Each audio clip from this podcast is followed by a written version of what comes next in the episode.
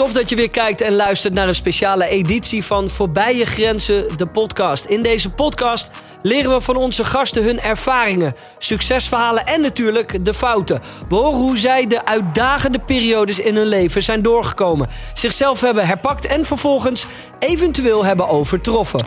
Onze gast van vandaag is Nicky Koppendraaier. Nicky is oud-marinier en was ruim 17 jaar actief bij het Korps Mariniers.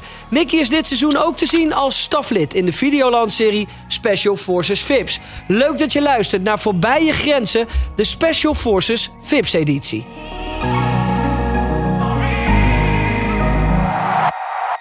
Welkom bij een nieuwe aflevering van Voorbij je Grenzen. Een nieuw staflid. In, ik wou zeggen, een nieuw seizoen, maar het is natuurlijk seizoen 4. Vier alweer inderdaad, ja. Maar wel een nieuw staflid. Eh, en die willen wij eh, toch even aan de tand voelen. Op een, eh, een manier waarop we jou beter leren kennen. Want we leren je kennen als staflid in, in het programma zelf. Maar het is ook leuk om daarbuiten wat meer te weten over je te komen.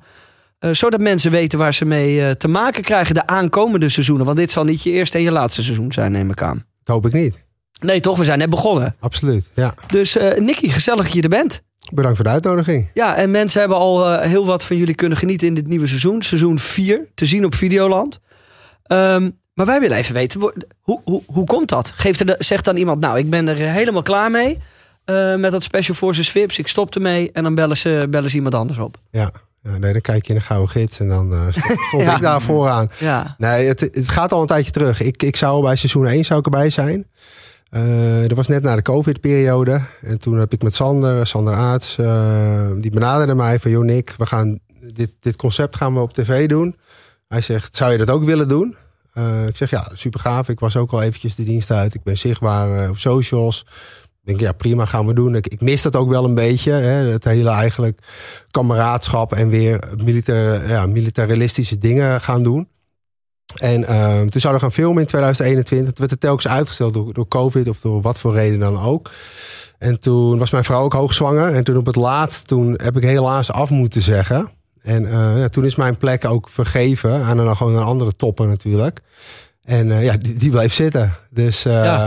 En daar ben ik Sander ook echt, echt dankbaar voor. Van, hey, die, die had er nu na drie seizoenen, hield hij het voor gezien. En eigenlijk voordat hij iets kenbaar ging maken, heeft hij mij gebeld.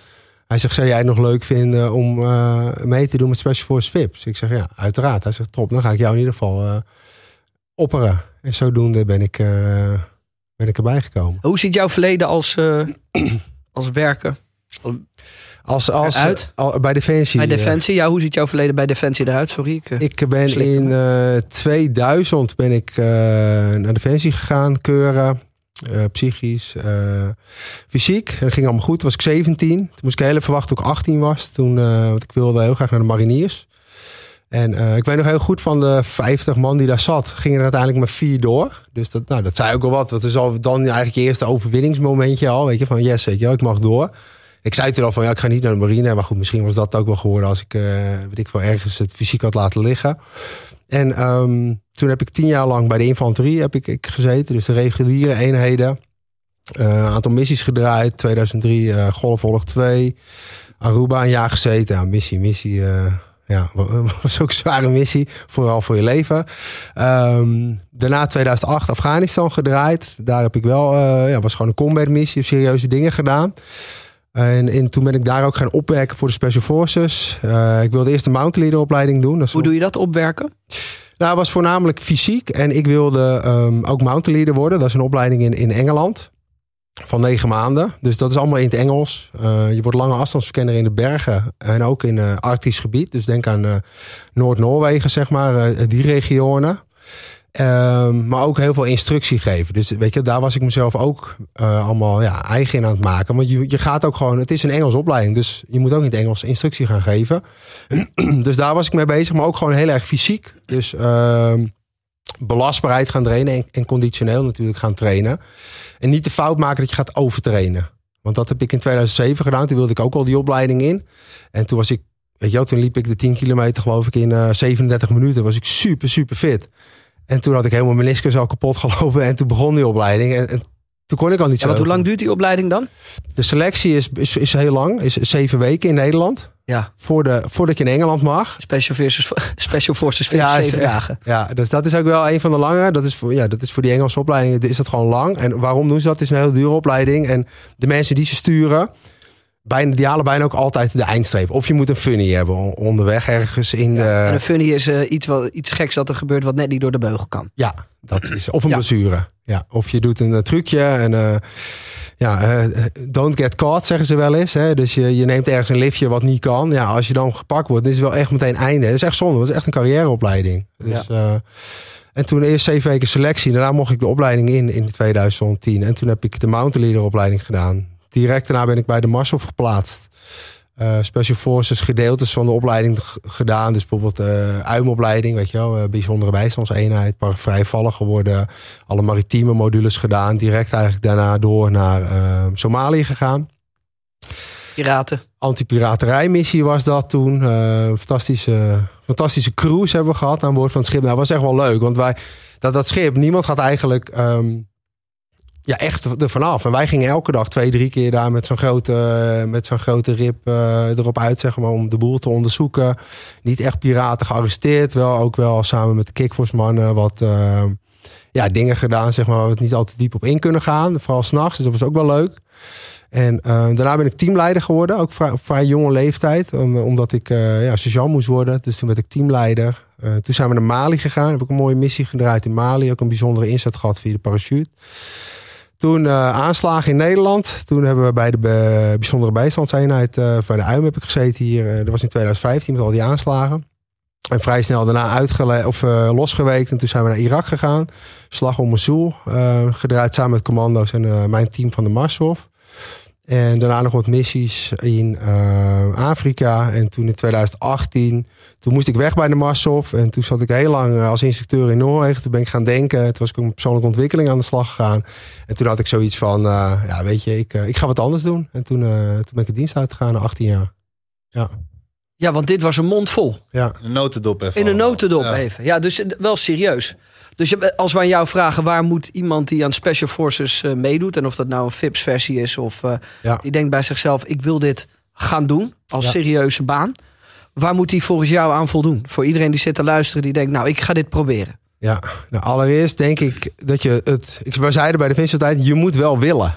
En ik denk dat Donnie dat ook kan beamen. Want als jij denkt van, joh, ik geef me eventjes op voor zo'n opleidingje of voor Special Forces VIPs. Na twee uur, daar- na twee uur dan wordt daar al doorheen geprikt, toch? Dan, Ja, dan, is, dan is dat. 100% het masker valt af en eh, de schilletjes gaan eraf. En dan is het gewoon eh, Ja. kijken wat er overblijft. Ja, dus, dus dat, je moet wel willen. En eh, zoals je bij de Special Forces gaat, dat moet je ook niet vergeten. En, en daar hadden we het hier, hiervoor ook al over. Je bent altijd weg. Ik ben altijd weg geweest. Gewoon negen maanden per jaar non-stop weg. En eh, ja, de moet het thuisland moet dat ook wel leuk vinden. Daar kunnen we allemaal heel erg eh, romantisch over gaan doen. Maar eh, ik weet nog dat ik mijn vrouw ontmoette. En die zei van, oh, we gaan van marinier. 2014. Ik zeg, ja, maar stand by. Ik zeg, ik ben wel veel weg. Oh, nee, maar dat vind ik niet erg hoor. En toen, na, na jaar twee, tweede missie, ook echt wel dingetjes gehad. Toen, ja, toen zei ze van, oh ja, is misschien toch niet zo heel leuk hè? Nee, ja. Ja, Ja, Ja, dus dan, dat. dan ja. wordt het moeilijk. ja. Neem je dan ook dingen mee naar huis? Ehm, als ik op missie ga, bedoel jij? Ja, dus je bent op missie geweest, want dan heb je zo'n nieuwe relatie. Dan Ja. ben je niet alleen weg. Ja. Maar Ja. misschien is het probleem ook dat je misschien wel dingen mee naar huis neemt. Ja, ja, absoluut. Ik, eh, ik, ik heb ook wel trauma's opgelopen op, eh, op missies. Ja. Ja. ja, absoluut. En dat is natuurlijk, dan zegt iedereen, ja, maar dat hoort erbij, toch? Maar Ja, dat, dat zei iemand inderdaad. Dat hoort erbij en dat leer je toch als je bij Defensie gaat, trauma's. Ik zeg nee, dat hoort er. niemand bereidt zich daarop voor en niemand die wil dat. Ook niet omdat je weet in wat voor vorm de trauma komt Nee, natuurlijk. nee. En ook, weet je, ik had daar wel, wel serieus last, eh, heb ik daarvan gehad. Eh, als ik heel eerlijk ben, in 2012 al. Heb ik in 2008 in Afghanistan eh, drie keer echt gewoon op, opgeblazen. Ik was de enige in het team die niet gewond was. En ehm, ja, uiteindelijk daarna in die sneltrein van de Special Forces opleiding gekomen, dan, dan doe je er niet zoveel mee. Maar daarna heb ik daar echt nog wel serieus last van gehad. Is dat iets waar je nu nog last van hebt? Nee, ik, eh, ik heb toen in, in 2020 kwam dat echt naar buiten bij mij. Dat ik PTSS had dus. En dat mijn vrouw ook tegen mij zei van... eh, ja, je gaat nu hulp zoeken, anders ben ik er weg van. En we hadden net een kleintje. Dus, eh, en toen ben ik daarmee aan de slag gegaan. En dan heb ik dat wel een lang traject, heb ik dat wel een plekje kunnen geven, zeg maar. Ja. Sterk. Want dat is natuurlijk in principe, eh, het lijkt mij het moeilijkste gedeelte van alles. Ja, dus dat is wel het moeilijkste gedeelte. Maar goed, ja, om terug te komen op je vraag, waar moet een Special Forces operator aan, voldoen? Hij moet fit zijn, hè? Dat moet natuurlijk, hij moet mentaal sterk zijn, hij moet emotioneel sterk zijn. Maar hij moet ook eh, mega goed kunnen schakelen, dus goede actie-intelligentie hebben. En dat, dat, dat toetsen we ook natuurlijk op. Oftewel, uh, je moet in de eerste versnelling kunnen schakelen. Maar ook direct al in de gazelingssituatie moet jij naar de zesde kunnen gaan. Maar daarna ook meteen weer terug naar de eerste kunnen gaan. Dus je moet die emoties, je moet er niet te in blijven hangen, weet je wel. En dat proberen we natuurlijk in het programma ook terug te laten komen. Je moet een teamplayer zijn, want in je eentje kom je ver. Maar je gaat het nooit in je eentje doen. Weet je wel? Dat, is, uh, dat, dat gebeurt nooit binnen Defensie. Je bent niet een of andere uh, spion die in zijn eentje ergens rondgaat. Nee, je doet het altijd als team effort. Dus je moet een teamspeler zijn. Ik denk ook wel dat het meehelpt mee als je sociaal en communicatief vaardig bent. Zeker als wij, hè, je hebt misschien drie domeinen die we als Special Forces operator doen. Dus dat is direct action, de doorkickers, special reconnaissance, dus opdrachten achter de linie, maar ook military assistance. Dat heb ik in Irak gedaan. Dan ga je samenwerken met uh, Irakese commando's, ga je samenwerken met Amerikaanse commando's. Ja, als je dan een of andere... Duitsers. Ja, Duitsers. Als je een of andere Norse stomme lul bent, dan, dan gaat dat niet werken, weet je wel. Dus, dus, dus dat, dat helpt wel, denk ik. Ja. Hey, en uh, je gaf het zelf aan, die eerste seizoenen ja, kon, je, kon je dus niet gaan omdat je vrouw zwanger is. Maar als je dat dan aan het kijken bent, gaat het dan jeuken? Ja, ja het, gaat, het gaat zeker jeuken. En ik vond het ook fantastisch mooi om te zien hoe al die haakjes ook telkens worden gegeven. Weet je, ik weet nog heel goed dat Giel daar die allereerste keer op die plaats stond. Omdat hij die, dat hij die peuk opstak ja. op de heilige grond.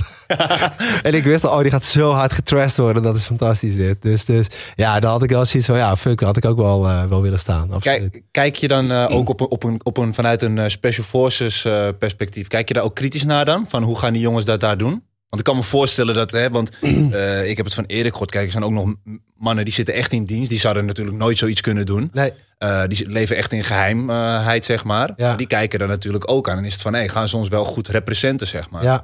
Ja, zit, nee. je dan, ja, zit je dan in een appgroepje waarin ze zeggen... hey, uh, Nick, dit moet je toch even anders aanpakken? Nou, dat niet zozeer. En tuurlijk zijn er altijd mensen die er wat van vinden. Hè. Dat, dat moet je vooropstellen. Ook dat ik hier nu zit. Ja. Daar, daar gaan mensen Ja. wat van vinden. Dat is nou helemaal zo als je met je...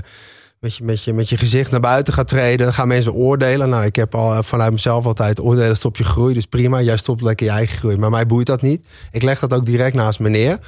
Maar je wil natuurlijk niet dat er onwaarheden gezegd worden of dat jullie dingen gaan doen waarvan, weet je wel, wat, wij nooit zullen doen. Zo zitten er soms opdrachten tussen. Ja, dat ga je nooit in de realiteit doen tijdens een missie.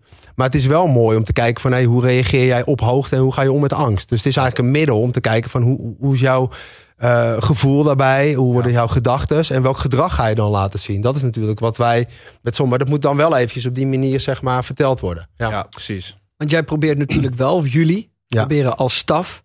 al deze bekende mensen langs de lat te leggen van de Special Forces... en ze zo dicht mogelijk ja. bij het- dicht zo dicht mogelijk bij de echte situaties te laten komen. Als dat voor jullie natuurlijk eh, um, echt mogelijk is. Want ja. Ja, er zullen geen gevechtssituaties zijn. Maar fysiek en mentaal wil je ze wel uitdagen. Ja, absoluut. En, en zo ga je dat ook doen. Dus, en, maar wat wel natuurlijk bijvoorbeeld in de buurt komt, eh, wat er eigenlijk altijd wel in, in terug gaat komen, is een stukje gevechtsbereidheid. En dat ook een stukje onrecht. Nou goed, we hebben dat gezien met, met de vrouwen. En dan moet je door een, een barrière bij jezelf heen gaan breken, weet je wel. En dat is toch wel wat je gaat eh, proberen. Maar ook bijvoorbeeld, ehm, sommige mensen die, eh, die gaan zich heel erg storen aan andere mensen. Ja, mag je één keer raden wie dan eh, eh, eh, de commandant van dienst gaat worden? Ja. Ja, dan ga jij dat worden. Ja. Want dan ga je ook weer, weet je. En dat is, zo ga je iedereen ga je uitdagen op zijn eigen vlak, zeg maar. Waar hij moeite mee heeft om toch ook te kijken van hoe ver kan je gaan. Maar ook om hem proberen... Het is niet, kijk, afbreken kan iedereen, weet je wel. Je kan iemand, weet jullie ook, een sportman kan je iemand op de vierkante meter slopen. Maar het is heel... Het is juist mooier, denk ik, om iemand iets te laten zien van zichzelf. Een inzicht te geven en daardoor te laten groeien. Van, oh ja, fuck, als ik dat op die manier had gedaan... dan ja, ga ik sneller of beter een bepaald effect bereiken. Ja. Ja, wij hebben zo meteen eh, eh, wat vragen voor jou over eh, hoe kom je bijvoorbeeld door de wat mindere periodes heen. De donkere dagen, uitdagende periodes. Hoe heb jij dat gedaan? Ja. Hopen wij dat mensen daar ook van, van kunnen leren. Eh, hoe ga je dan weer om met het licht? Want het is ook leuk om feest te vieren. Ja. Eh, dan hebben we woorden die eh, ja, we allemaal tegenkomen op het internet. Waarvan we denken, nou, leuk dat jullie dit met z'n allen zo hard roepen. Maar wat betekent het voor iemand? En wat Ja. zou het voor jou kunnen betekenen als je, als je hiermee omgaat? Zoals comfortzone, routines, dankbaarheid. Nou gaan we over naar praktische tips. Heel leuk, Ja. we denken om voor jou praktische tips te krijgen. Voor als je traint of misschien zeg je nou, slaap is heel belangrijk. Of er zijn genoeg praktische tips denk ik die jij kan geven. En dan aan het einde een fysiek object dat je hebt meegenomen... waar we een verhaal van willen horen. Ehm, want iedereen heeft wel eens iets thuis staan waarvan ze denken... Hey, dat is vet, dat neem, ik, eh, dat neem ik mee, want daar zit een goed verhaal aan vast. Ja. Ehm, Special Forces Vips, eh, het vierde seizoen, voor jou het eerste seizoen. Als dan die BN'ers aankomen lopen. Kan je dan meteen al een beetje zien van wat je in de, eh, wat- je in de kuip hebt? Ehm, nou ja, kijk, iedereen, je denkt natuurlijk, oké, ik heb een bepaald vooroordeel over iemand. Maar als ik één ding heb geleerd bij de Special Forces, is don't judge a book by its cover, weet je wel. Dat, daar kan ik ook wel een aantal anekdotes over vertellen. Eh, dat moet je dus niet gaan doen, want iedereen kan je verbazen. En zo was dat ook weer dit seizoen. Ja, dus eh tuurlijk denk je wel, we gaan, weet je, wij weten wat we gaan doen. Hè? We, hebben natuurlijk, we maken van tevoren dat programma en er zit een bepaalde fysieke opbouw aan. Het is ook al voelt het voor de deelnemers niet als dat er een opbouw in zit. Het is meteen gas op die lolly en eh, dat stopt eigenlijk niet meer. Maar ehm, ja, dus, dus je denkt wel bij sommige mensen die, die, die, zijn fysiek wat minder belastbaar. Maar dat schuif ik eigenlijk meteen weer weg. Want ik kan het wel denken, maar het is waarschijnlijk 9 van 10 keer toch anders. Ja. dus ik, ik, heb, nee, ik, ik ga er geen oordeel over hebben vooraf. Is dit iets wat, je, wat ik altijd me af, afvraag? Dan staan jullie daar met z'n met vieren. Ja. Denk je dan bij jezelf, shit, het is ook best wel zwaar voor ze, holy fuck. Nee.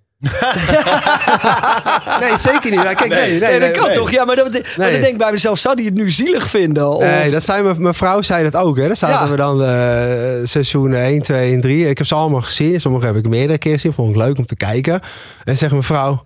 Oh, dat is toch ook niet leuk hoe je dat zo zegt?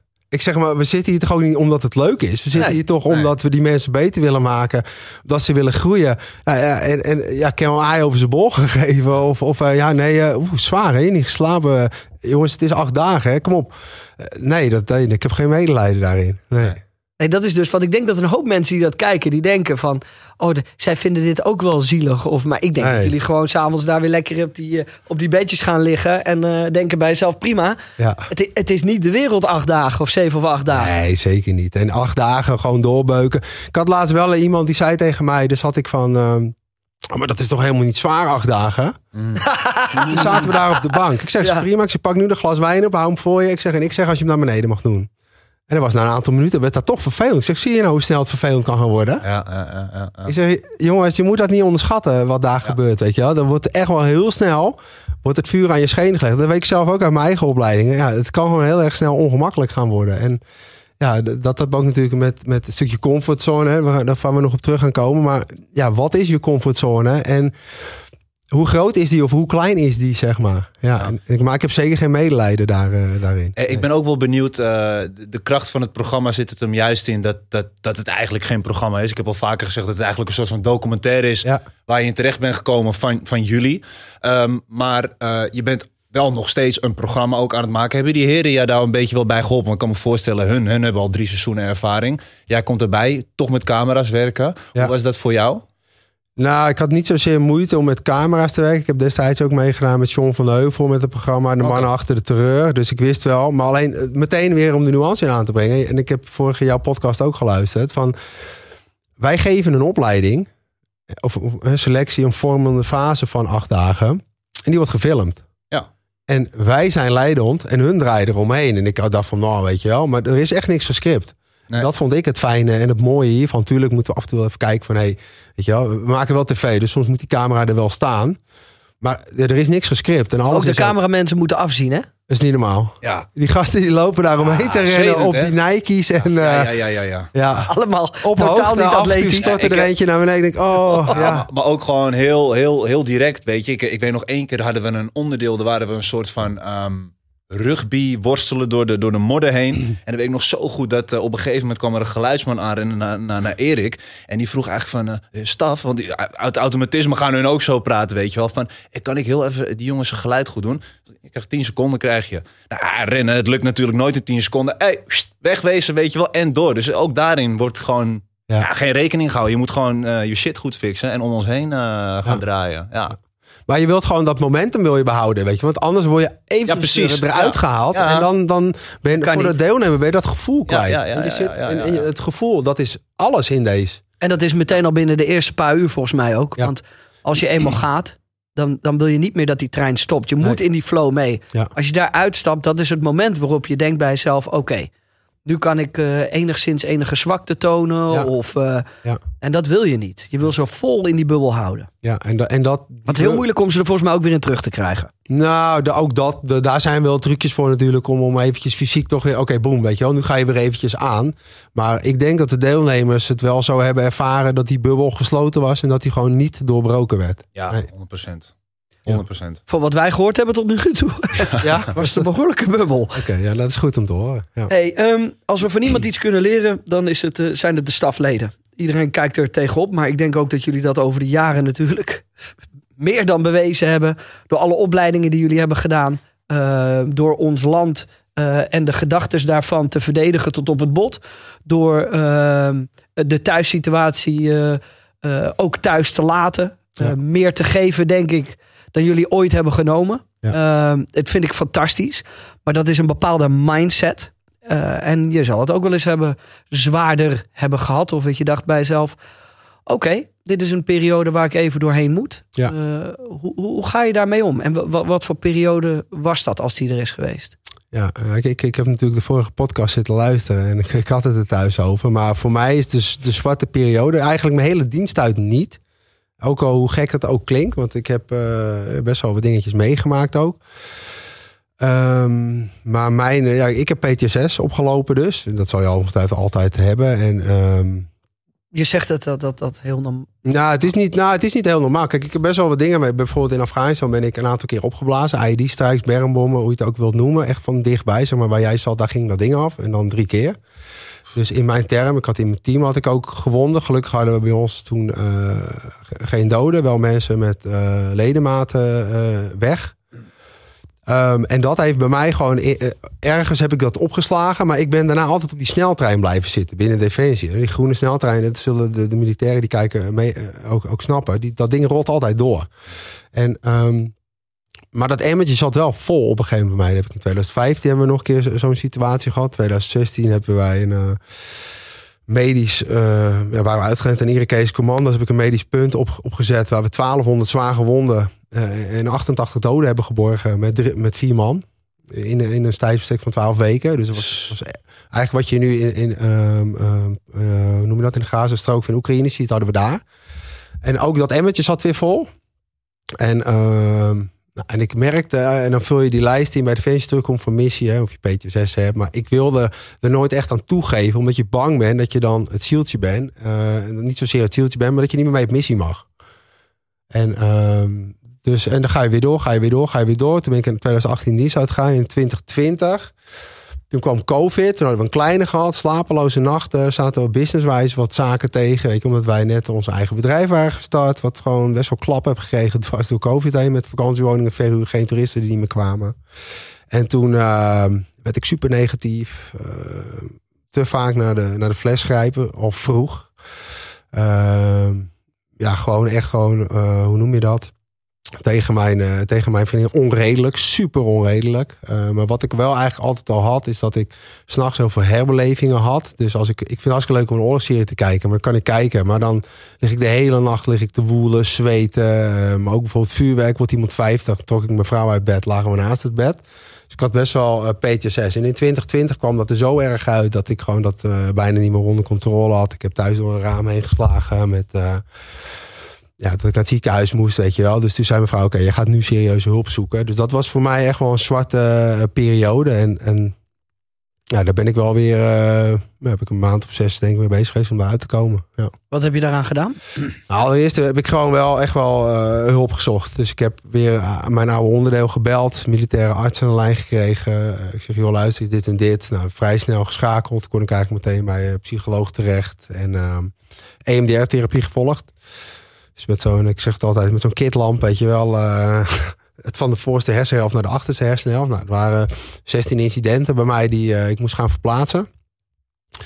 En dat werkt eigenlijk vrij snel en, en goed. Dus dat heb ik eraan gedaan. Daarna ben ik heel erg zelf ook aan de slag gegaan met eh, Gewoon niet meer drinken. Weet je wel, dat, dat hielp mij niet. Ik werd er geen betere versie van mezelf van. Ik werd er een hele slechte versie van. Zeker in die periode.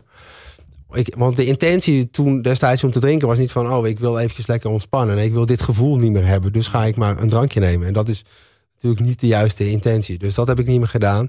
En ik ben heel erg gewoon echt met mezelf aan de slag gaan. Mediteren, eh, ademen. Oké, oké. Bewust onderkennen. Ik heb negatieve gedachten. Oké, nou, even eruit. Kleiner maken. Wat is er nou eigenlijk aan de hand? Ademen. Even tien minuten een momentje voor jezelf pakken. En dan, ja, dan kom je er eigenlijk vrij snel wel uit. Maar het belangrijkste is allereerst onderkennen. Want ik heb het gewoon twaalf jaar lang niet onderkend naar die missie. En ehm, ja, wel echt gewoon professionele hulp gezocht in mijn geval dan. Dat was ook nodig. Maar ook zelf ermee aan de slag gaan. Ja. En daarna dan, eh, ik moet zeggen, ik heb er nu weinig last meer van. Ja. Ik denk dat dat eh, de essentie is dat je er zelf mee aan de slag moet. Ja, dat is wat een hoop mensen moeilijk vinden. Ja. Ik denk ook heel confronterend is. Ja. Je moet, eh, je moet het. En kijk, ik werd erop gewezen. Terwijl ik het gewoon wel wist van mezelf dat ik het had. Want ik heb die formulieren allemaal ingevuld. En dan zet je gewoon kruisje op bepaalde plekken. Die ga je niet zetten omdat je weet dat je het hebt. Eigenlijk, Maar wie hou je nou voor de gek? Weet je wel? Je houdt gewoon jezelf hartstikke voor Het is ook een beetje vreemd dat ze jou dan een formulier geven. Want ik denk dat gewoon eh driekwart van de, de mannen die jouw werk eh, Ja, doet of deden, die doen dat niet. Want Nee. het is natuurlijk ook op de een of andere manier, hoe je het went of keert, toch, het blijft een macho cultuur. En of dat nou naar elkaar toe is of naar jezelf toe. ja, soort van, ik ook, als ik kruisjes moet zetten, hoe voel je je vandaag? Ja, ik Ja. doe gewoon alles goed invullen. ja. Of dat redelijk is of niet, dat maakt niet uit. Maar ik ga mezelf niet laten kennen. In Ja. het feit dat ik me misschien niet goed voel. Want wat zijn de gevolgen daarvan? Mhm. Moet ik, heb ik de tijd en de energie om daarmee geconfronteerd te worden? Is dit voor mij wel het moment? Ja, die gedachten had ik dus ook. En ik dacht ook zeker toen ik nog bij Defensie werkte. Van ja, straks mag ik niet mee parachute springen. Straks mag ik niet mee op missie. Nee, helemaal niet als je het allemaal leuk vindt. Ja, dat is gewoon een hobby wat je aan het doen bent. Nou, Ik ben er nooit met één dag eh, tegenzin naar mijn werk gegaan toen ik nog bij Defensie werkte. Nu ook niet. Maar dus dat, dat wil je niet, weet je wel. Dus het was ook een stukje van, nou oké. En ik dacht, nou, het zal allemaal wel meevallen, toch? En het viel toen ook allemaal wel mee. Het kan dus ook gewoon dat het er later uitkomt, zeg maar. Maar je moet het dan wel onderkennen. En dat is denk ik het allerbelangrijkste. En ik had mijn vriendin die mij er ook op wees. En dat ik toen zelf ook even besef had van, ja, dit is niet goed wat hier gebeurt. Ik moet hier echt mee aan de slag gaan. Ja. Dus, eh, dus zo heb ik dat eigenlijk destijds aangepakt. Maar ik doe het nog steeds. Hè. Ik doe nu bijvoorbeeld laatst heb ik eh, een chocobliss gedaan. Dat is met van, van die, eh, ja, van die truffels en een stukje eh, psychedelic zit daar zeg maar in. Ja. En, ehm, en dan krijg je dus gewoon echt wat de plant, eh, wat je nodig hebt, ga je, ga je krijgen. En ik zat in een groepje met, eh, met, met, eh, met tien man. En iedereen zat er met visioenen voor zijn business. En oh, leuk, en ik ga dit en dat. En ehm, die vrouw vroeg aan mij die de ceremonie leidde, waar heb je last van? Ik zeg, ik kan heel slecht tegen als die kinderen huilen. Ik zeg, ik druk op borst. Ik zeg, ik word helemaal, ik moet weglopen. Ik zeg, ik er echt niet tegen. Bij die slag om mijn ik net vertelde, wij twee kindertjes geborgen. Anderhalf en, en twee. Die waren nog warm dat we ze binnenkregen. En die, ja, dat ging zo snel, die konden we niks meer voor doen. Die zijn overleden ook dus daar. Die hadden echt eh, serieuze verwondingen. Dus, ah, maar dat voelde zo machteloos. Die waren nog warm, weet je. kunnen we hier echt niks mee? Nee, ik, eh, het is niet meer. Dus oké, prima. eh bodybags gedaan, door, volgende, volgende, volgende. En ergens heb ik dat niet kunnen verwerken. En dat kwam met die chocobliss eruit. Ik heb dat met die, met die EMDR, heb ik dat dacht ik van nou, dat zal wel meevallen. Heb ik dat niet aangegeven. En toen kwam met die chocobliss, kreeg ik continu die kinderen te zien. Echt gewoon non-stop. En zat helemaal weer in die missie. Ik rook het, ik voelde het zoals het allemaal was. En toen zei ik ook, wat moet ik nu doen? En toen heb ik zo'n soort van begraven tijdens die ceremonie. En daarna had ik gewoon rust. Jezus. Ja, dus, dus dat is ook wel. En er zijn er nu ook bij de feest zijn ze dat aan het testen, hè, met, met van die eh psychedelics, zeg maar. Ja. We hadden het met Reinier de Ridder erover. Dat is een MMA-vechter. ja. En die heeft zijn verlies. Dus dat was voor hem ook eh, Geen double champ meer zijn. geen double champ meer zijn in, eh, in, eh, in One FC. En van de grootste MMA-organisaties ter wereld. Ja. En daar had, daar had hij best wel wat last van. Ja. Dat is natuurlijk logisch als topsporter. Ja. Helemaal als je nog nooit hebt verloren. En knock-out gaan. En knock-out gaan. Ja. En die heeft het ook op die manier opgelost. Ja. Dus het zijn hele mooie... eh, Maar respect dat je er zo open over bent hoor. Ja, vind ik ook. Ik vind het eh, mooi. Heel mooi. Ah, Ja. Ik vind het ook iets waar we best wel wat meer open over mogen zijn. Dat dit soort dingen ook gewoon werken. Ja. Ja. Want het, het is bewezen. Als het voor jou helpt en voor Renier de Ridder... Ja. eh, dan zijn er genoeg mensen die hier echt wel baat bij hebben. Ja. En ik denk dat als we wat verder gaan kijken naar hoe, hoe dit allemaal werkt... en de natuur ons kan helpen... zijn dit juist dingen die denk ik heel mooi zijn. absoluut. En daar moeten we alleen onszelf voor openzetten. Ja. En eh, het niet allemaal zomaar over de kanten drugs wegvegen. Nee. Nee. Ehm, hoe goed zijn onze special forces? Want dat is wat ik altijd. eh, Toen ik, eh, toen ik de mazzel had dat ik mee mocht met, met de mariniers, zeiden mijn vrienden.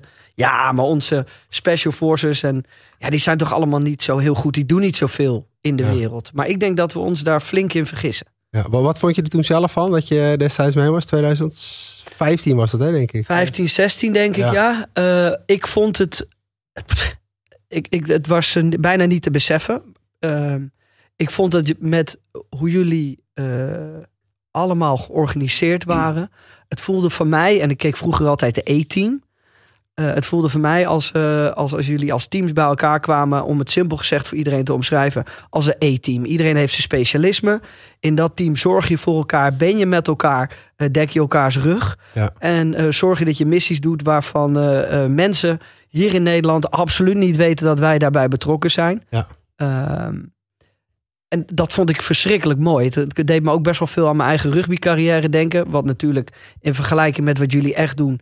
eh, niet eh, eh, op die manier te vergelijken is... maar wel op het kameraadschap en voor elkaar strijden. Ja. En dat vond ik heel mooi. En ik vond het er ook heel professioneel. Ik ben toen naar Arizona gevlogen. dat jullie met de Duitsers trainen en met de Amerikanen. En ook van elkaar leren. Ja. En ook daar hoorde ik hoe goed de Nederlanders eigenlijk waren. Ja. Maar de, de, de algemene kijk van de Nederlander op onze Special Forces is denk ik dat ze er niet zijn. Ja, ik, ik denk eigenlijk dat de algemene kijk van de Nederlander op defensie al heel gewoon Ja. negatief is. Ja, laatst eens. zat ik eh, het nieuws te kijken en toen werden wat vragen gesteld over ja, wat nou als Rusland hem doortrekt. En eh, het was de opiniepeiling. Ja, daar ben ik er weg van. Was er 9 van de 10 kijkers die zeiden dat van ja, dan ga ik weg. Dus het zijn geen Patriots in Nederland. Dus Nee. dat is ook wel meteen eigenlijk de blik die de mensen hebben. Maar als we dan gewoon kijken naar. eh, ik heb best wel met veel eenheden samengewerkt. We doen echt niet onder voor andere eenheden, weet je, op, op de verschillende de vlakken die we hebben. Ook competities meegedaan in de bergen. De duikers hebben competities gedaan. De kickforce mannen met de SEALs deden het ook gewoon allemaal hartstikke goed. Alleen waar het wel vaak, en dat is eigenlijk in Afghanistan niet, maar daarna waar het een beetje aan ontbreekt, zijn, zijn de eh, politieke wil, zeg maar, om echt mee te doen in een conflict. En dat is soms wel, wel eens jammer. Maar ja, qua gewoon inzet en gereedbaarheid en, en fitheid en ehm, ehm, ja, eigenlijk hoe wij opereren, doen we echt niet onder voor, voor de Navy SEALs of voor de Australiërs waar ik mee heb samengewerkt. Daar zijn we allemaal echt wel gelijkwaardig. Alleen ja, hun mogen wel, zeg maar, echt de ring in. En ja, wij worden vaak tegengehouden. Ja. Ja. En dat is wat je ook. eh, wat, wat mij dus opviel, dat, dat, dat, dat er ook met heel veel respect over jullie werd gepraat. Eh, en dat jullie, eh, en dat hoorde ik daar, de, dat de Nederlanders vooral worden gezien als heel kalm en, en heel relaxed. En dat ze het vreemd vonden dat. eh, dat de Amer- want wij, wij waren ook met Amerikanen en die waren heel aanwezig. Ja. En heel groot. En toen zag je echt het, een soort van. het verschil ertussen. En het zijn natuurlijk allemaal mannen die het doen, omdat het ook een stukje ego is. Mhm. Want een Navy SEAL zijn, ja, daar kunnen we twaalf boeken over lezen. Ja. Over alle heroïsche momenten die ze daar hebben beleefd. Ja. Dus ik vind, het, ik vind het leuk om te laten weten dat we ook echt goed zijn. Want dat maakte mij heel trots. Dat Ja. ik dacht, oh shit, Ja. wij weten hier niets van. Ja. Ja, maar dat is ook wel echt wel zo. Hè. Als ik bijvoorbeeld, als ik alleen al kijk, ik ben zelf dan eh, ben, ben mountain leader en ik ben uh, BB'er. Ik ben geen duiker, maar er zijn wel opdrachten geweest de afgelopen jaren van de kickforce mannen. eh, ergens op deze wereld. Ik weet even niet of we daar te veel over naar buiten kunnen treden. Maar dat zijn echt wel opdrachten geweest die sinds de Tweede Wereldoorlog gewoon niet meer uitgevoerd zijn. En dat, daar Wat zijn Kickforce man even voor de mensen die aan het Kickforce mannen zijn luisteren eigenlijk de duikers eh, van de speciale eenheden. Die bijvoorbeeld eh, boten kunnen saboteren. Die eh, ongezien aan land kunnen komen. Daar opdrachten kunnen uitvoeren. En weer ongezien. Eigenlijk de Navy SEALs van, de van, de, van de Nederlanders, zeg maar. Ja. En dan hebben we een uh, gedeelte bij de Marshof. Marshof is dan van de Mariniers Special Forces. En commando's heb je ook uh, duikeenheden. En die doen echt wel gewoon serieuze dingen. Ja, alleen ja, je hoort er niet veel over, omdat dat het gewoon echt gewoon geheim is en, en gewoon, uh, gewoon stil is en naar buiten komt. En als ik ook wel durf te zeggen, wat voor ons wel, en dat is nu wel naar buiten gekomen. Wij hebben in, in Mali heb ik een, een Special Forces missie gedaan. Uh, per parachute zijn wij heimelijk achter de linie. Ja, was niet echt een linie, maar wel in een soort van uh, semi-vijandelijk gebied. Hebben wij een, een, een, opdracht gedaan. En ik weet dat dat ook in Afghanistan is gebeurd. Dus dat zijn wel echt wel, ja, als je het over Special Force missies hebt, dan is dat wel zeg maar het complete plaatje wat eventjes uitgevoerd wordt. En ik vertelde dat ook met die Navy SEALs met wie ik in, in Irak zat. Die zaten ook echt zo om te kijken van wat de fuck, weet je wel. Dat, dat doen wij ook niet zo. Want je hebt ook verschillende uh, categorieën zeg maar binnen de Special Force. Hè. Wij zijn In Nederland heb je de krijgsmacht, dan heb je de massa of commando's. Maar in Amerika heb je eh, de krijgsmacht, dan heb je de soldaten, dan heb je de eh, reguliere infanterie, dan heb je de Navy SEALs. En daarboven heb je nog SEAL Team 6 en Delta Force en de echte vlammers, zeg maar. En als je dan ook gaat kijken naar wie zit daar dan, bijvoorbeeld de Engelsen hebben de SAS. Bij ons, en dat heb jij misschien ook wel gezien dat je mee was, de gemiddelde operator, die is gewoon volwassen bij ons en geverfd door de wol. Die is 27, 28, oplopend tot degene met wie jij toen uh, parachute sprong. Uh, ja, die was ook dik in de 40, weet je wel. En als je dan kijkt naar de neefjes met wie ik in Irak zat, ook allemaal goede gasten, super veel ervaring, omdat ze gewoon non-stop op missie zijn, altijd. Maar wel met jonge winkies van, van 2, 23. En niet dat dat slechter is of zo, maar bij ons hebben ze allemaal best wel veel um, ervaring ook wel. Ja. Lijp hoor. Ja. Ja, het is leuk om, om dat te weten te komen. En ook dat, je, dat we daar best wel trots op mogen zijn. Want Heel dat, trots. dat zijn we te weinig. Nicky, we hebben altijd wat, uh, wat woorden. Dat vind ik leuk om uh, ook aan jou voor te leggen. Uh, en, en hoe gaat dat, Don? Wat, waar halen we deze woorden vandaan? Ja, dat zijn woorden die we gewoon veel horen, vooral op het internet. Hè, zoals comfortzone, geluk, liefde.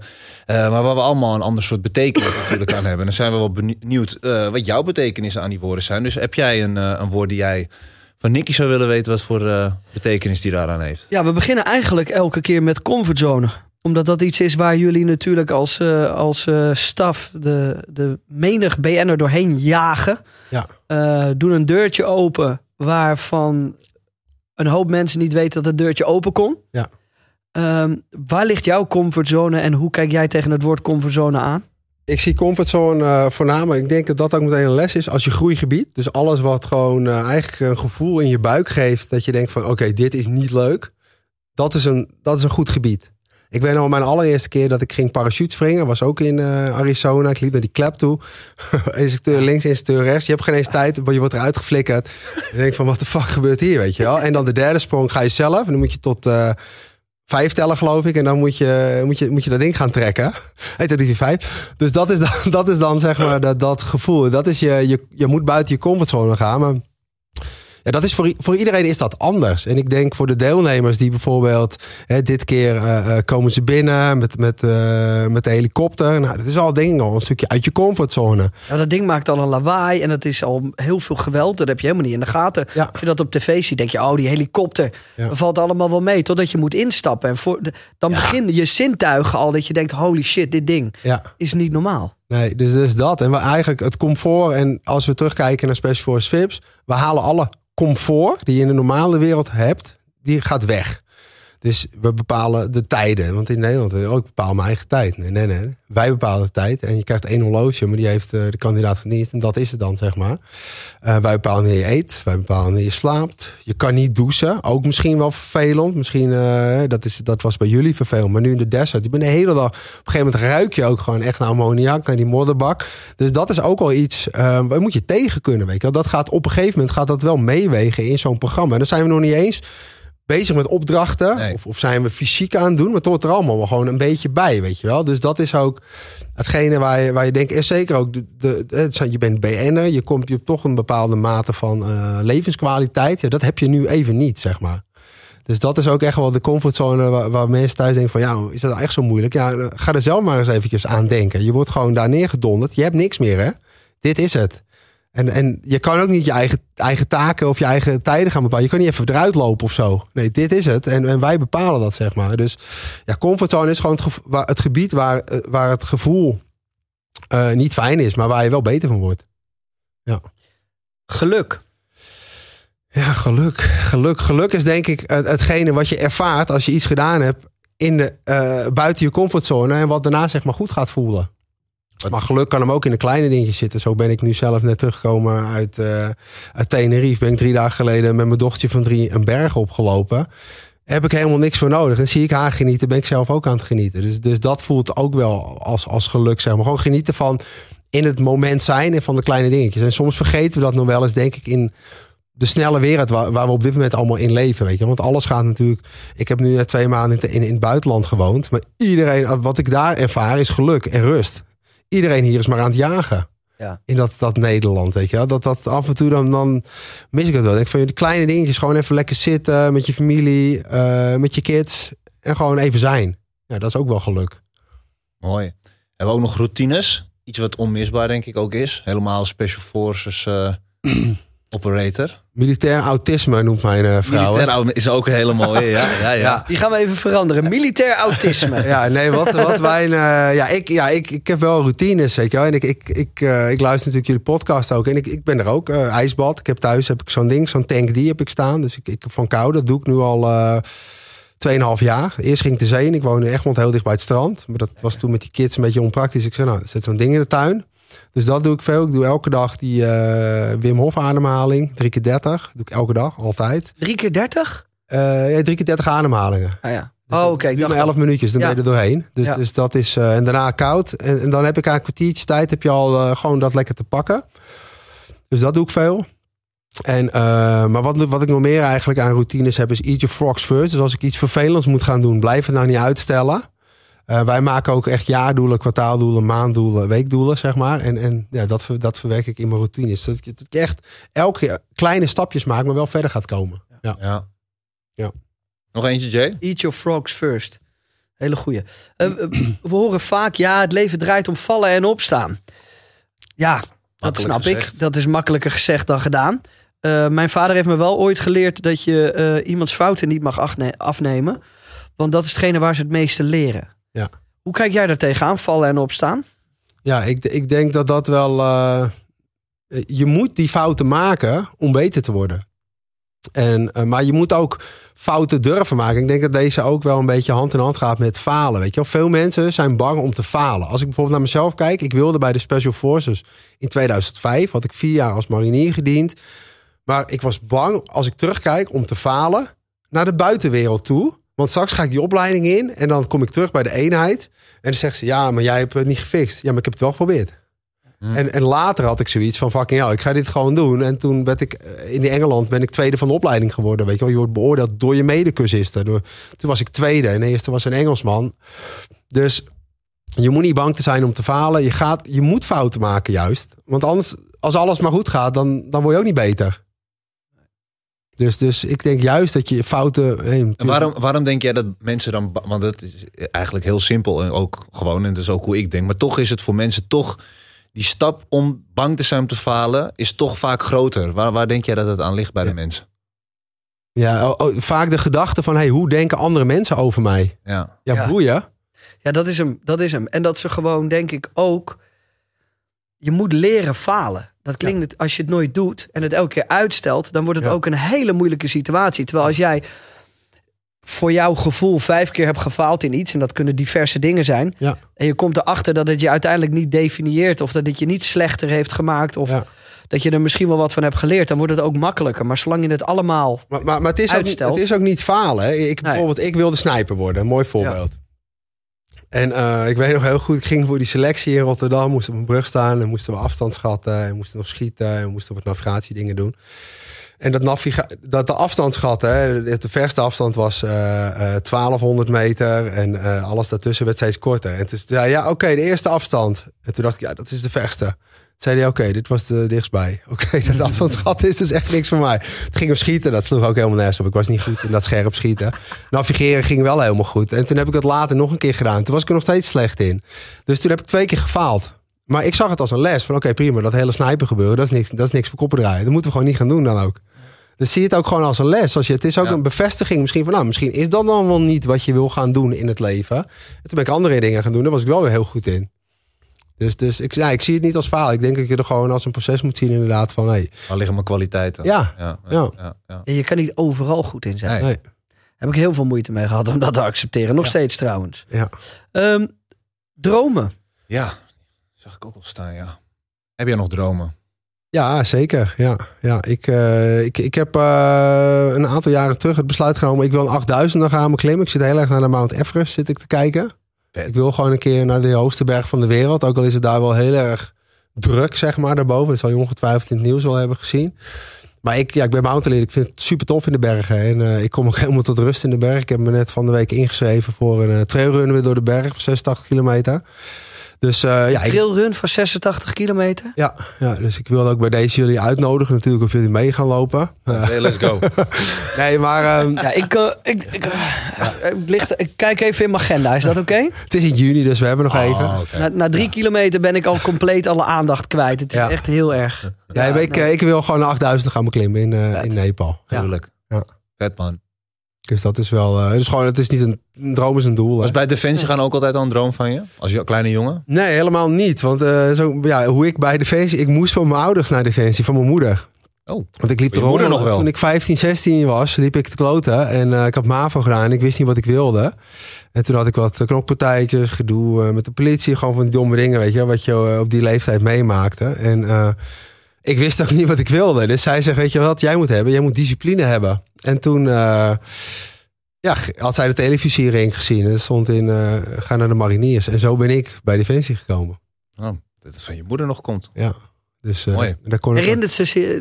Ja, ja, ja, zeker. horen, ja? Absoluut. Ja, ja, ja. Helemaal nu je op tv bent straks Ja. natuurlijk. Ja. Het Dat grappige was mij. ook, als ik, op, als ik op missie ging, Ja. en zat zo weer te piepen. Ik zeg, ja, maar jij hebt me gestuurd, hè? Ja, Moest het van jou naartoe? ja. Ja, ja, ja, Ja. mooi. Nee, maar zo ben ik eh, uiteindelijk bij Defensie gekomen. Ja, en daar ben ik er heel erg dankbaar voor. Het was de mooiste tijd in mijn leven. Ik zou het zo overnieuw doen. Ja. Mooi, het is mooi. We kunnen jullie nooit op iets betrappen wat ook maar slecht is. soort van, het is allemaal voor jullie. Het heeft jullie allemaal gemaakt en gedaan. En ja, ik, vind dat, ik, vind dat, ik vind dat heel tof om te horen. Eh, de laatste. Liefde. Ja, liefde. Ja, ik denk liefde. Hè. Ik, ik, ik had er natuurlijk van tevoren ook even, even over na zitten denken. En dan kan ik heel cliché zeggen. Ja, ik, ik, nou, dat is ook wel. Ik dacht dat ik geen, eh, eh, geen hart meer had. Dat kreeg ik ook wel te horen van mijn vrouw toen ik terugkwam uit Mosul. Mosul. In 2016, waar we zoveel eh, ellende hebben gezien daar. Weet je. Er gingen ook mensen in de omgeving daarna dood. Ja, boeien. Maar ook omdat je zoveel... ehm, je wordt afgestompt bij Defensie, zeg maar. Toen werd mijn dochtertje geboren in eh 2020. Toen voelde ik wel heel erg van, oh ja, weet je wel, ik voelde echt weer die, die, die liefde en die warmte. Maar als ik terugdenk waar ik het nog meer voor voelde, en dat was op 1 oktober 2018. Want toen ben ik de poort uitgereden door en weggegaan bij, bij, de, bij het korps, bij de mariniers. En toen heb ik serieus letterlijk lopen huilen tot aan de A12. Van is dit wel de goede keuze? En als ik er later op terugdenk, dat komt dat puur omdat gewoon de liefde voor het vak van Defensie. Het liefde voor eh, mijn buddies. Want ik Ja. weet nog wel dat ik dat kantoor uitliep. En het was super onwennig, weet je wel. Zitten gewoon net als jullie, gewoon, zitten gewoon grote gasten. En eh, nou, ga ik maar, hè. En er stond, ik stond echt met een brok in mijn keel, weet je wel. En, en hun ook. Van, eh, het voelde voor mij ook, het voelde niet goed eigenlijk. Aan de ene kant, het voelde op dat moment een beetje als... Er waren tekorten, er zijn altijd tekorten. En, en er draaien missies. En, en ik gooi eh, de stok in toen erop. Ik ben er weg van, weet je. Het voelde een beetje als, ik voelde me een soort van schuldig. Ja. Maar ook omdat ik de liefde had, zeg maar, voor het vak. En dat heb ik nog steeds. Ik spreek die jongens nog steeds heel veel. Dus ehm, ja, dat was op achteraf ging wel gewoon een heel goed gevoel. En ik heb geen spijt van de keuze, want ik ben ook blij met wat ik, wat ik nu doe. Maar ja, dat, dat, de liefde, dat, dat voel je wel. En dat zit ook echt van binnen, zeg maar. Ja, Dat je toch in, in dat vak ook nog zulke liefde kan voelen. absoluut. Want ik, ik heb natuurlijk, ja, nog niet eens een, een, een procent eh, van het echte Special Force natuurlijk ervaren. Maar wat ik in een week tijd bijvoorbeeld met Kai en Mark heb opgebouwd qua verbroedering. En ja, dat, dat zei Erik toen ook al van, weet je wat zo mooi is wat jullie hebben? Wij hoeven elkaar eh, een jaar of twee jaar niet te zien. En wanneer hij binnenkomt lopen, een van die twee, hoef je alleen maar te kijken. Ja. En weet je, oh ja, weet je nog daar nog en dat nog en dat nog. Ja, Ja, wat jullie hebben gehad, dat is natuurlijk, eh daar kan je Ja. boeken over schrijven. Ik kan me echt daar wel wat bij voorstellen, ja. En dat is ook echt zo. Ik kan jongens eh, jaren niet spreken. Ik, ik had laatst weer... eh, nou, een mooi voorbeeld is... Ik spreek eh, Michel, de medic Mm. van het programma. Oh ja, ja. Dat was mijn buddy in de mariniersopleiding in 2001. Oh, mooi. Dus ik had Michel echt al nooit meer gezien eigenlijk daarna. Daarna, volgens mij 2005 nog heel even. Daarna niet meer. En nu was hij oude jongens krentenbrood. Leuk man. Weet je, wel. en dat is gewoon... eh, dat is wel, Altijd goed. het is altijd goed. Ja, ja. Prachtig. Mooi, we hebben praktische tips. Eh, welke praktische tips of eventueel gewoonten hebben jou eh, eh, geholpen om ervoor te zorgen dat je in ieder geval wat rust in je hoofd hebt of fit blijft of in ieder geval dingetjes scherp op je netvlies hebt. Ja. Heb je tips? Want ik hoorde je al even, je doet koud douchen. maar de dingen die mensen thuis kunnen doen, die nu aan het luisteren of aan het kijken zijn, waarvan ze denken, ah, moet ik toch een keer gaan proberen. Ja, wa- wat, wat bij mij heel erg goed werkt. En, en, ehm, ik heb zelf best wel wat persoonlijk leiderschapstrajecten gevolgd. En dan kom ik pas achter, oh ja, dat deed ik eigenlijk ook al bij Defensie. Al Toen ik bijvoorbeeld marinier was. Toen zat ik, eh, ik op de kazerne in Doorn. En dan heb je de plaats, zeg maar, zoals jullie die ook kennen. En daar, zijn dan, uh, daar waren destijds de Special Forces aan, aan trainen. Um, of we gingen op, op, een, uh, op een bergtraining. En dan zag ik die, die, die mountain leaders zag ik daar staan. En dat waren echt de goden, zeg maar, binnen, binnen het korps. Um, wat ik dus heel erg on, onbewust eigenlijk al deed. Van hey, ik wil dat ook worden. Dus ik ging dat einddoel visualiseren voor mezelf. En daarna ging ik zeg maar het pad er naartoe uitstippelen. En dat doe ik nu ook met heel veel andere dingen. Zoals nu bijvoorbeeld die Mount zit allemaal, je gaat niet in één dag daar naartoe. Je moet dat in allemaal hapklare brokjes moet je dat gaan wegzetten. En dat, dat doe ik nu businesswijs doen we dat. Maar ik doe het ook met mijn fysieke doelen. Uh, doe ik dat ook natuurlijk. Dus ik zeg altijd, begin met het einddoel voor ogen. En ga terug plannen. Doe dat wel realistisch in een tijdsbestek wat haalbaar is. En goed, met twee jonge kinderen van twee en drie is dat soms wel.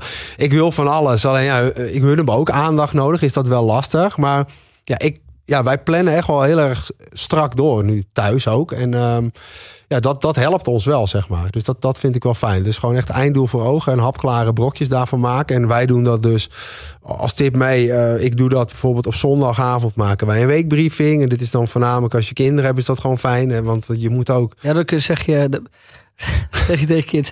Vanavond weekbriefing, kom zitten nu, voorlichtsteun. zo, ja. zo, zo, zo, gaat het dan. Nee. Ja, het gaat ook voornamelijk bij ons. Kijk, wij werken samen met mijn vrouw. We zijn beide ondernemer nu. En um, dus we willen een relatie hebben. We willen ook tijd voor jezelf hebben en tijd voor de kinderen. Dat plannen we allemaal heel erg dag. Maar ook gewoon de doelen van, hey, hoe, hoe ging het bij jou? Dus je doet een stukje in de weekbrief natuurlijk reflecteren. Hoe ging afgelopen week? Maar kijk ook meteen naar eigenlijk van, oké, okay, wat kunnen we beter gaan doen aankomende week? Ja. En dat doen we op wekelijkse basis. Dus zo groeien wij elke keer een, groeien een stukje verder. En dit deden we bij Defensie ook altijd. Je maakt je Kregen we gewoon van de commandant op. En dan gingen we met je peloton zitten voor de kwartaaldoelen. En dat heb ik wel meegenomen, zeg maar, in de burgermaatschappij, om het zo te noemen. En dat, dat helpt ons, uh, ons heel erg. Ja, en daar zit ook bijvoorbeeld een sportieve planning zit daarin. En misschien, ik denk, weet niet, ik zie jullie sporten natuurlijk ook altijd op het hoogste niveau. En wat ik wel heb geleerd, ik ben bijvoorbeeld nu aan, aan, aan het trainen voor die trailrun, ga ik, ga ik trainen. Maar ik moet niet elke keer in het rood gaan trainen. Nee. Ik moet, weet je, belastbaarheid moet ik nu gaan trainen. En, en dat zou jij ook wel, wel, wel, wel weten. Heel veel moeite gehad om dat te leren daar had ik wel moeite Want ik dacht altijd bij Defensie... Ja, ik ook. Ik moet gewoon uh, helemaal aan het gas zitten naar die erop. training. Want anders dan heb ik niet getraind. Ja, ja. ja dat je echt die sportschool induikt. En dat je denkt bij jezelf, ik moet er, ik moet er kruipen naar buiten. Want anders, anders heb ik er niks heb aan gehad. Nee. nee. En dat is heel gek. Het schijnt dus dat het niet zo is. Nee, ja. nee. En dat je gewoon ook moet slapen. Geleerd, ik heb iets geleerd over doseren. Maar uh, ook dat is nog bij mij af en toe om ja, ja, te passen. ja. ja. Dus dat is allemaal, het is het behapbaar maken, stukjes opbreken, niet alles tegelijk. Nee. Zorg dat je het voor jezelf uitstippelt en als je ergens aan begint, ja. zorg dat je het goed voor jezelf plant. Ja. Waardoor het dan ook haalbaar wordt, omdat je precies weet wat je aan het doen bent. Ja, en maak het ook, de, maak desnoods meetmomentjes tussendoor. Van ik wil dan daar staan, ik wil dan daar staan, ja. ik wil dan daar staan. En dat je het ook gewoon als stip aan de horizon houdt voor jezelf of binnen je bedrijf of aan je team. Ja, dat is. En een maandje langer maakt ook niet uit. Nee, absoluut niet. Nee. Goed, we hebben uh, een fysiek object ook gevraagd aan jou om mee te nemen. Een voorwerp, een tastbare herinnering. Um, wat is dat? Nu, Heb je het bij je? Nu moet ik hem erbij pakken. ja, niet? dat zou mooi zijn. Je mag hem ook onder de tafel houden, maar dus, dan wordt het. Hey, een wenslamp. Kan ik drie keer even wrijven en dan... Uh... Absoluut, absoluut. Ja. Het mooie, dit is gewoon precies eentje die je bij Aladdin ook ziet. Ja, ja dit is dus... Uh, ik ben daarna op zoek gegaan. Uh, in 2019 heb ik deze aan mijn vrouw Priscilla cadeau gegeven. Omdat ehm, wij waren toen met een persoonlijke leiderschapstraject aan de slag gegaan. Eigenlijk alles wat wij op ons vision board, vision board hebben geschreven. Dus wat we wilden gaan behalen in dat jaar, in 2018, 2019. Hebben we ook gewoon behaald. Het. En je kan ook alles, alles gaan behalen. Dus je, maar dat heeft natuurlijk maken met de law of attraction, waar ik ook wel heilig in geloof. Een stukje visualisatie, maar ook echt action. Law of attraction werkt heel goed als je ook daadwerkelijk actie gaat nemen. Het zit hem in de laatste zes letters van uh, attraction. Het is wel, wel, leuk als je iets wil, maar als je er nooit aan begint, dan is de kans dat het gebeurt redelijk nee, klein. Nee, nee, je kan manifesteren wat je wil, maar het gaat echt niet zo in één keer in je voortuin vallen. Nee. Dus toen heb ik, uh, hier zijn er geloof ik uh, 150 van, uh, van die originele van Aladdin op de wereld. Die heb ik toen uit Hawaii laten overkomen via eBay van iemand gekocht. En uh, het symboliseert eigenlijk dat je gewoon alles kan bereiken in het leven wat je wil. Dat had ik al als jonge snotneus bij Defensie. Dat ik dacht van oké, weet je wel, ik wil dat worden, ik wil dat worden. En ik heb eigenlijk alles binnen Defensie behaald wat ik wilde worden. En ja, dat zijn we nu eigenlijk op zakelijk gebied eh, ook wel aan, aan het doen, zeg maar. Dus Mooi, het, is, het is allemaal haalbaar. Ja. Maar, eh, dit staat gewoon in de kamer. Kijk je nou of heb je af en toe echt dat je er even overheen wrijft of zo? Ik wrijf er ook wel af en toe neer. En hij Ik staat zou bij blijven die, wrijven als ik jou hij was. staat Ik bij die kleine op de kamer. Vooral als hij niet wil slapen, dan wrijf ik er even overheen. Pas op hoor, ik haal hem eruit. Ja, ja, ja. ja, ja, ja, ja. Mooi, mooi, mooi. Echt gek man. Hey Nick, wij eh, sluiten de podcast altijd af met een Codewoord. codewoord. Zodat we weten dat, we, ja, dat ze tot hier hebben geluisterd. En dan kunnen ze dat codewoord in onze DM sturen. Dat vinden we leuk. Ook willen we even natuurlijk dat ze vijf sterren even aan ons geven. Want dat verdienen we wel, denk ik. Ja. Eh, maar dan hebben we voor jou een codewoord eh, nodig. En het mag een willekeurig woord zijn. Het codewoord is leven. Leven. Leven. Heel mooi codewoord. Leven. Dus als je leven in ons, eh, ons DM gooit op Instagram of waar dan ook. Dan zorgen wij dat we of reageren of het even liken. Of in ieder geval dat je weet dat we het gezien hebben. Ehm, want dan ben je tot het einde van deze podcast gekomen. Waarin we toch verdomd veel weer hebben geleerd. Zeker weten. Een eh, mooie toevoeging Dankjewel. in een eh, fantastisch team. eh, in de seizoen 4. Ik hoop dat er nog heel veel seizoenen gaan komen. Ehm, en we zijn nog volop aan het genieten van dit seizoen. Dus dank je wel daarvoor. Eh, voor iedereen die nu aan het kijken of luisteren is, zoals Donnie ook al zei, vijf sterren op Spotify zou fantastisch zijn. Eh, mocht je eh, kunnen abonneren ergens, doe dat dan ook even. Ehm, en eh, ga natuurlijk Special Forces Vips kijken. Dat is ook wel redelijk essentieel op Videoland. Eh, dit was hem voor deze keer. Dankjewel voor je komst. Jullie bedankt. Vond een eer.